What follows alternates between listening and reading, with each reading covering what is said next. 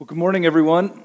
My name is Norton, and I'm one of the pastors uh, here at New Denver Church. Thanks for joining us either here in person or if you're joining us online. We're glad you're able to tune in uh, today. Um, we are going to discuss a number of topics in the sermon and in the passage that we look at today, um, including uh, the Supreme Court vacancy, uh, Chick fil A, and uh, lots and lots of blood. So, um, if you're new here, you're probably thinking, what kind of cult have I gotten myself into? Uh, if you've been around for a while, you're like, the Supreme Court vacancy. Wow, we're talking about politics today? We don't really do that usually here.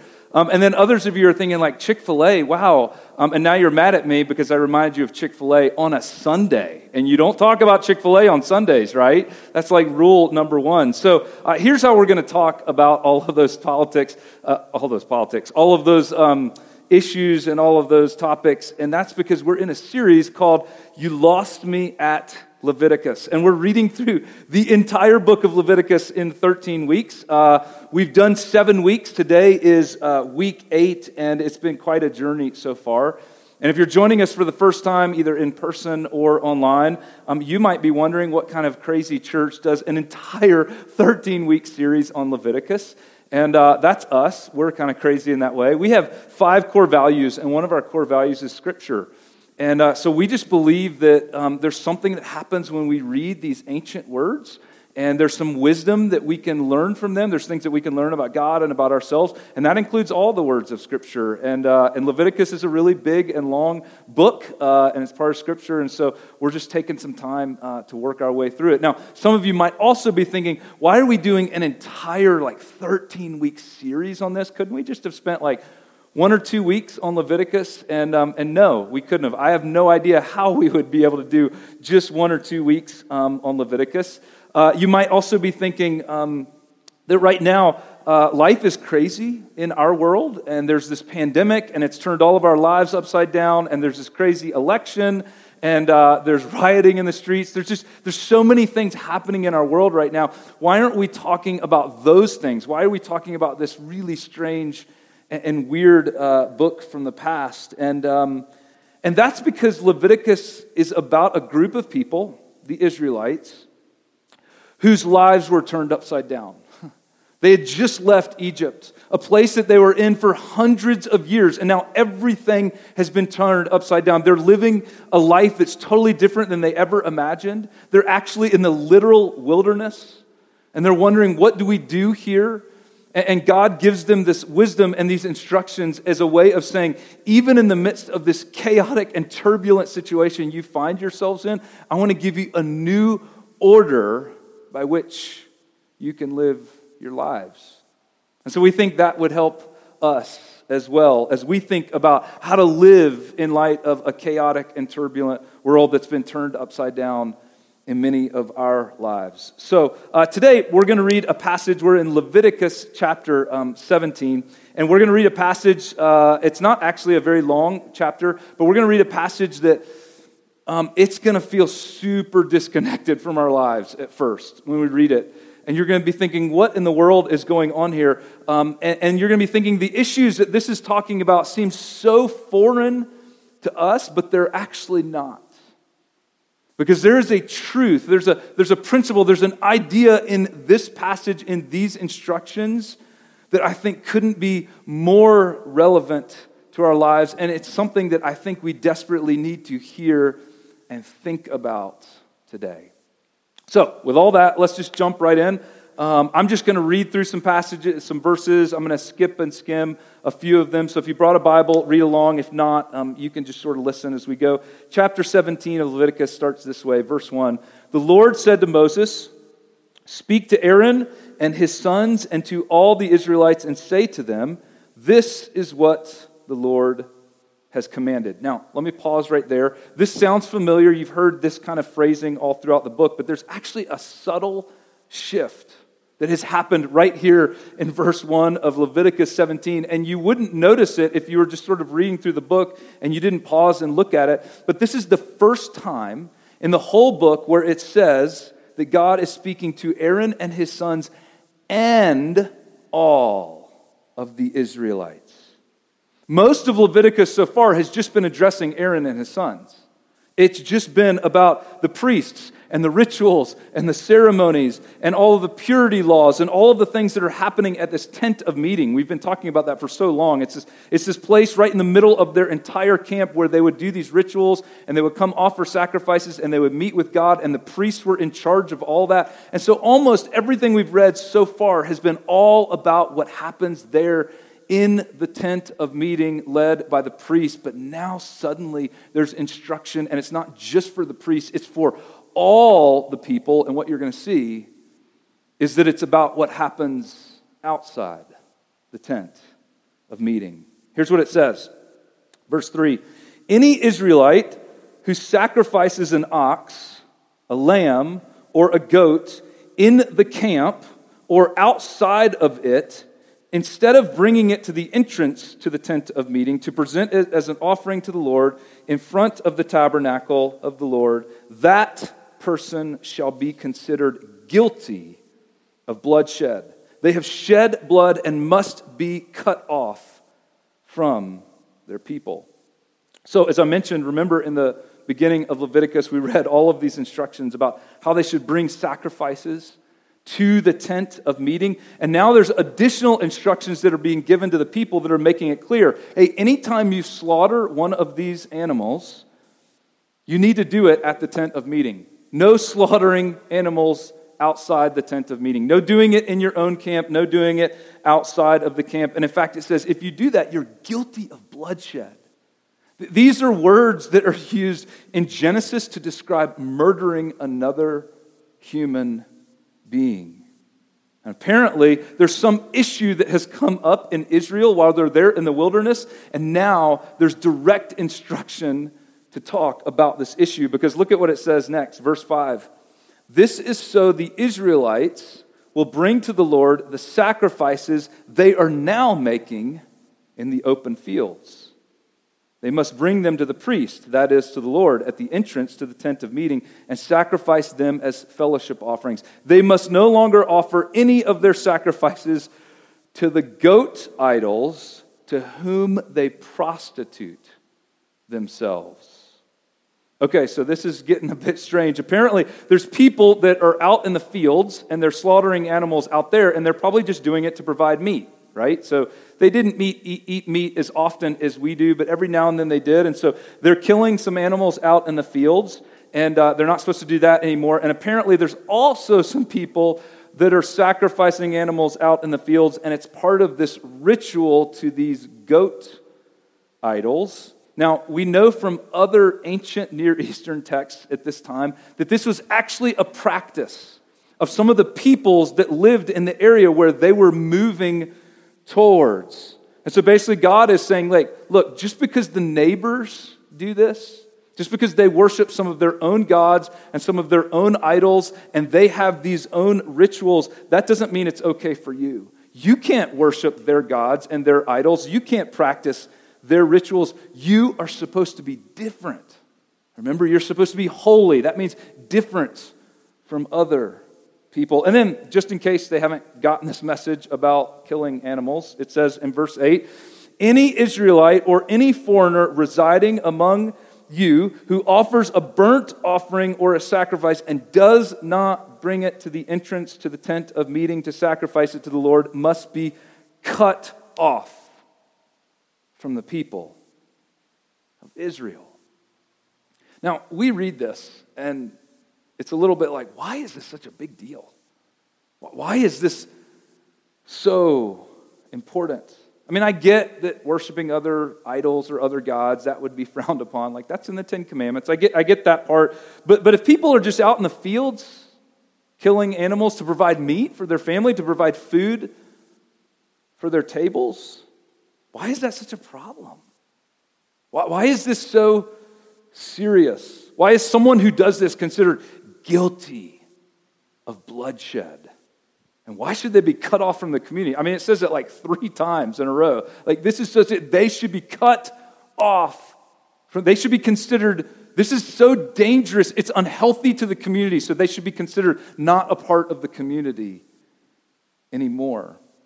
And this is one of those places in Leviticus where you start reading and it just seems kind of odd and foreign. And uh, it's one of those parts that we usually just chalk up, well, that was just their culture, right? Their culture is so different than our culture, and it doesn't really make a whole lot of sense to us. And so typically, what we do at this point is we just start skimming forward and sort of reading the rest of the chapter, and you start seeing the whole rest of the chapter is still about killing these animals and blood and bloodshed and all of these things. And we just sort of chalk it up to that's not really relevant to us, that doesn't apply to us anymore. Let's just move on to the next chapter. But there's a truth in these instructions there is a, a principle here that is so powerful and so important and so relevant to us that we're not going to just move on to the next chapter. We'll get to that next week, but today we need to pause and really think about what's going on here and how it might apply.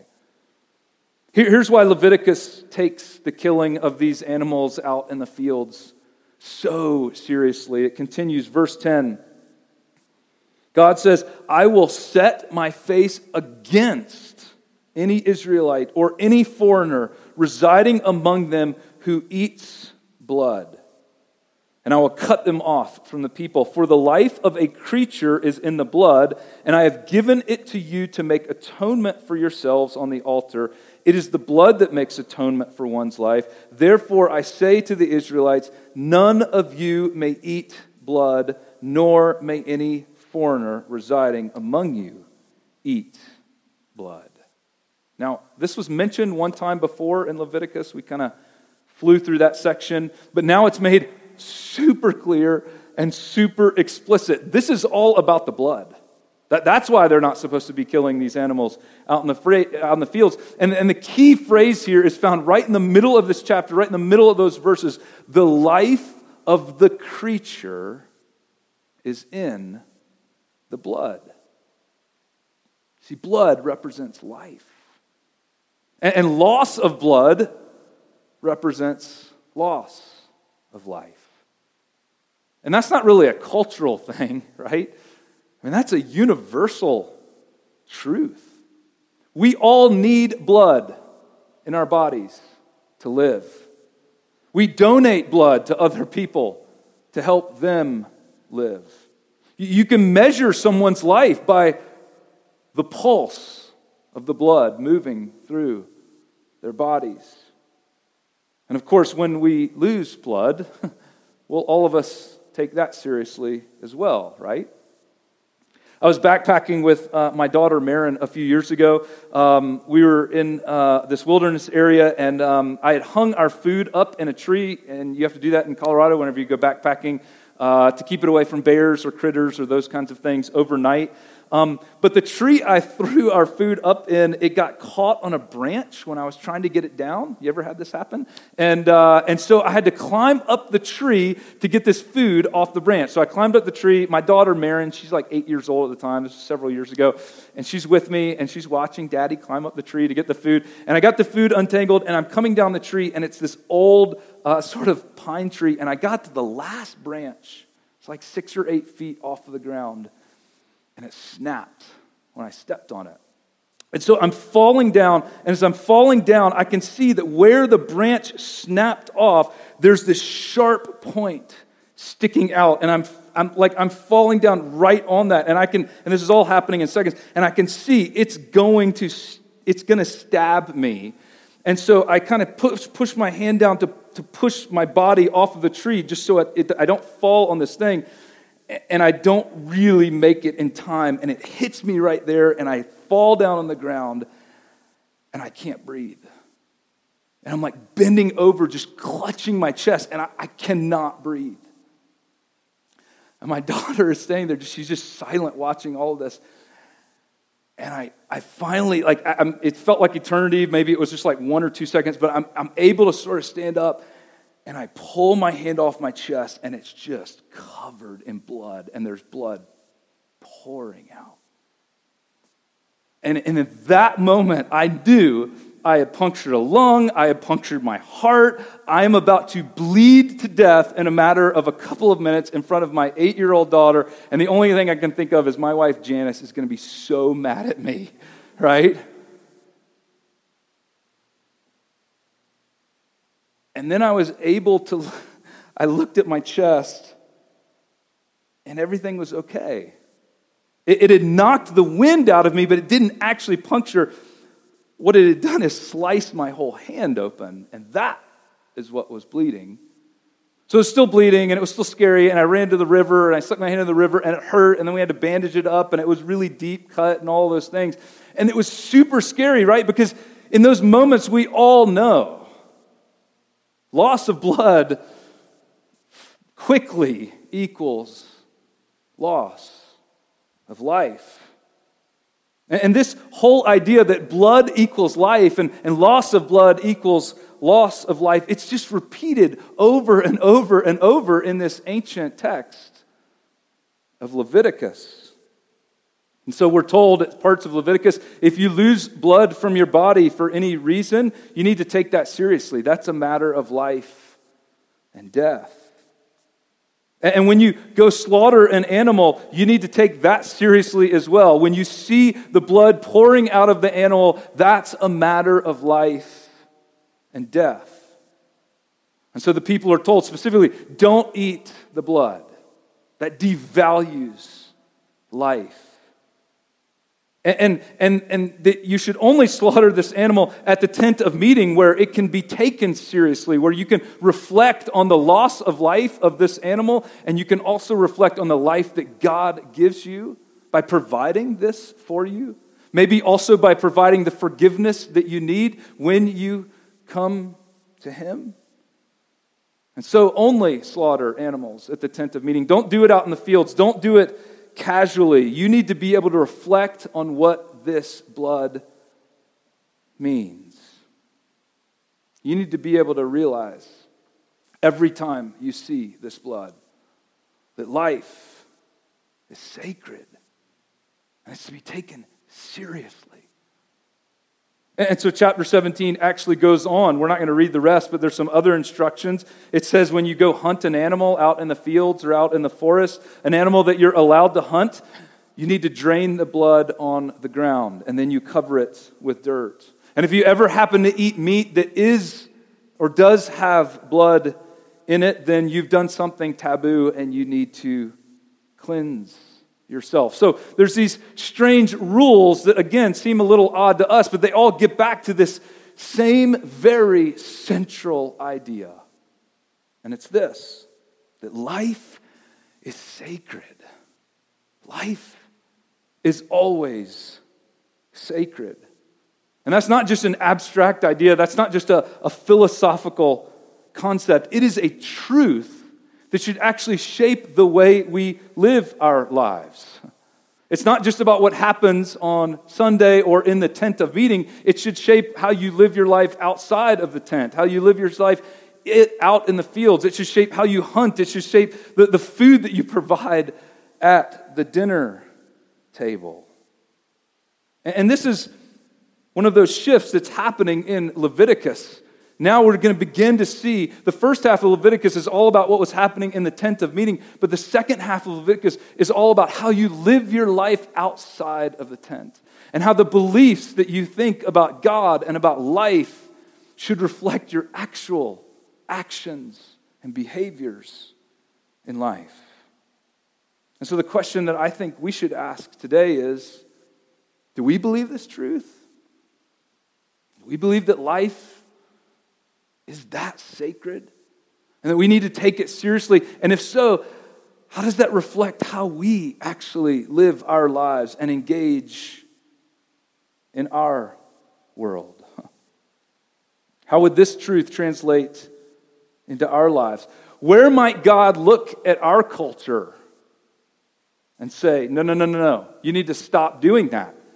When you do that, you're devaluing life. I think there's a lot of areas where we devalue the dignity, the sanctity, the sacredness of life.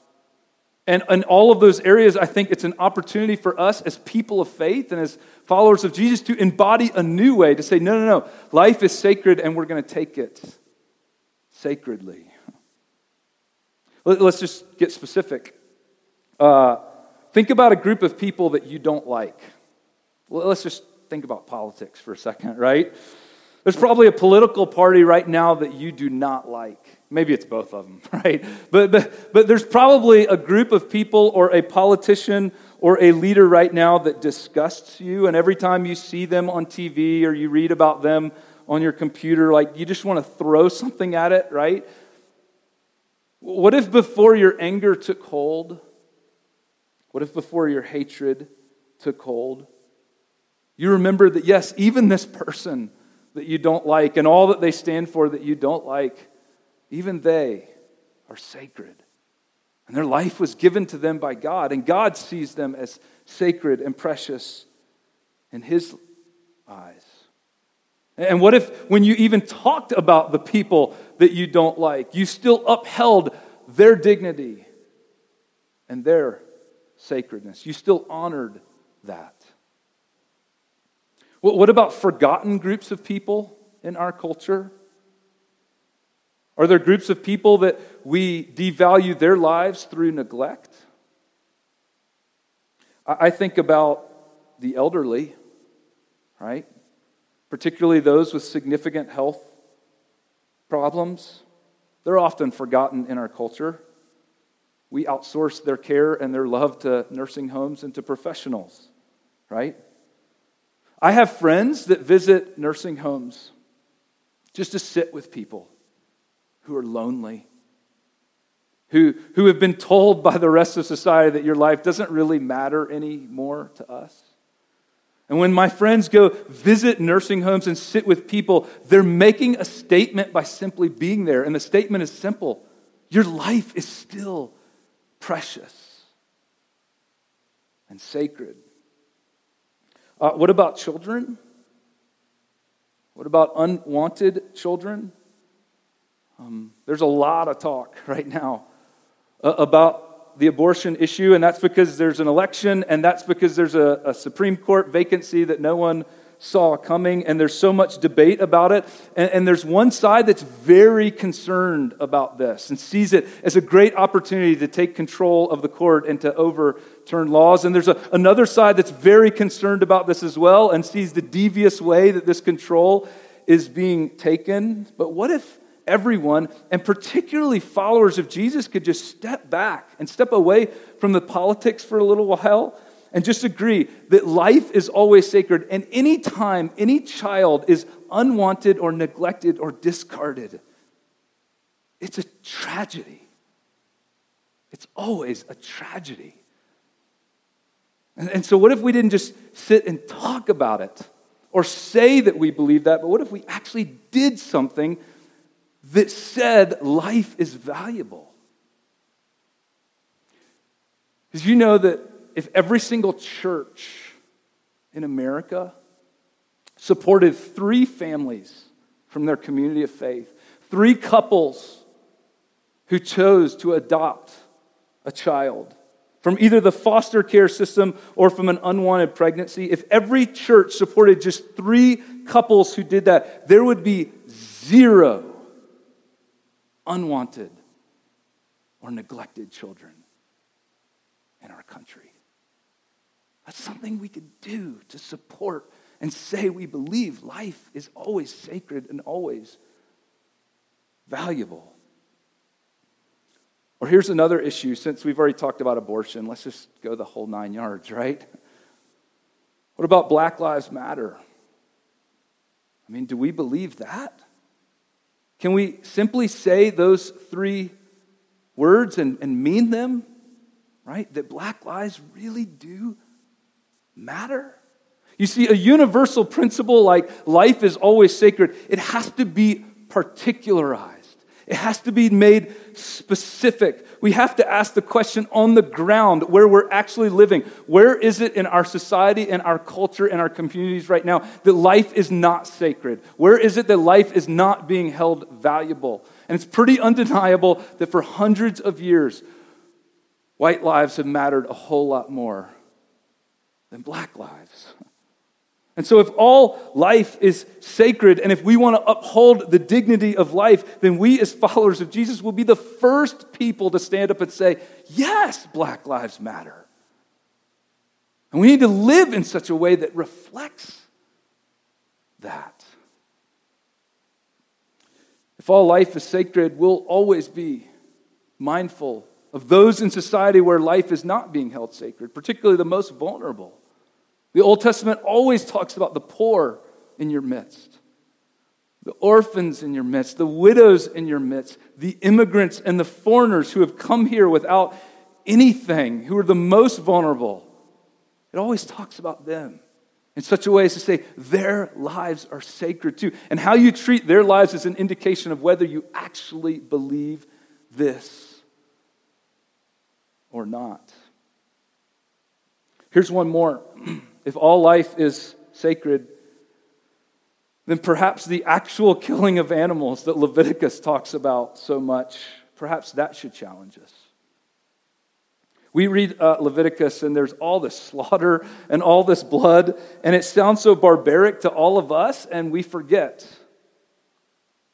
that billions and billions of animals are being slaughtered in our own culture, in our own society, in factory farms, in industrialized slaughterhouses that are almost always inhumane, so that every single one of us can enjoy a juicy chicken sandwich at Chick fil A whenever we want. And I, I, think this passage should convict us because we are way more brutal, way more cruel, way more barbaric and casual about the killing of animals than any of the ancient Israelites ever were. And when God says to them, you, you got to stop killing all of these animals in the fields, right? You need to take this seriously because you're not treating life as sacred anymore. One, one writer summarized that here's what God was basically saying to them everything does not exist for your mindless, unreflective consumption. Everything does not exist for your mindless, unreflective consumption. I think that's a message we could all stand to hear today, right? And it's uh, honestly, I wonder if God, if He could show up, if, if He would be as strong and firm with us as He was for the ancient Israelites. I mean, He said to them, No, just stop doing it. Don't slaughter animals in your fields anymore. Maybe He would say the same to us like, No, stop doing it. Stop killing animals in these massive factory farms. Stop doing that. And, and if you can't control that, then stop eating the food that's coming from these factory farms. If we believe that life is sacred, if we believe that all of his creation is precious to him, if we believe that we are supposed to be stewards over this creation, not just users and consumers of it, then that might literally change our behavior at the actual dinner table. Or, maybe if God was here, he'd just say, You need to stop hating those people because you're devaluing their life and their lives are sacred. You need to stop judging those people. You need to stop ignoring those people. Their lives are sacred and precious to me. And if you don't hold them sacred and treat them the way that I would, then maybe God would look at all of us and say, You should just be cut off from the community. And that sounds super harsh. That sounds like Old Testament God, right? Like that's the harsh God that's always really. but listen to these words. This is from the Apostle John in the New Testament. He wrote this Whoever claims to love God, yet hates a brother or sister, is a liar. For whoever does not love their brother or sister whom they have seen cannot love God whom they have not seen. And he has given us this command anyone who loves God must also love their brother and sister. See, it's simple for John. How we treat other people, how we love other people, it just reflects what we think and believe about God. And John says, look, if you don't really love other people, even people you don't really like, if you don't show them love and dignity, and if you don't respect their lives, well, then you don't really love God either. Because God made them in his image. And yeah, he might be a jerk sometimes, but he's still made in God's image. And yeah, you might totally disagree with her, but she's still made in God's image. If we don't stop to pause and acknowledge the humanity of others, the full sacredness and dignity and sanctity of their lives, if we don't do that, John would say, Well, I'm not sure you really know who God is, or believe in Him, or love Him. The two are connected. So, let me just wrap up by asking you how does this challenge you today? How does this challenge all of us? And what do we need to do about it? How can we value life the way God does? And how might we today just pray for His wisdom, His vision to see people and to see His creation the way He sees it, His grace, because we're always going to stumble forward, but His courage, and maybe literally living out His value for life. Let me pray for us. Father God, um,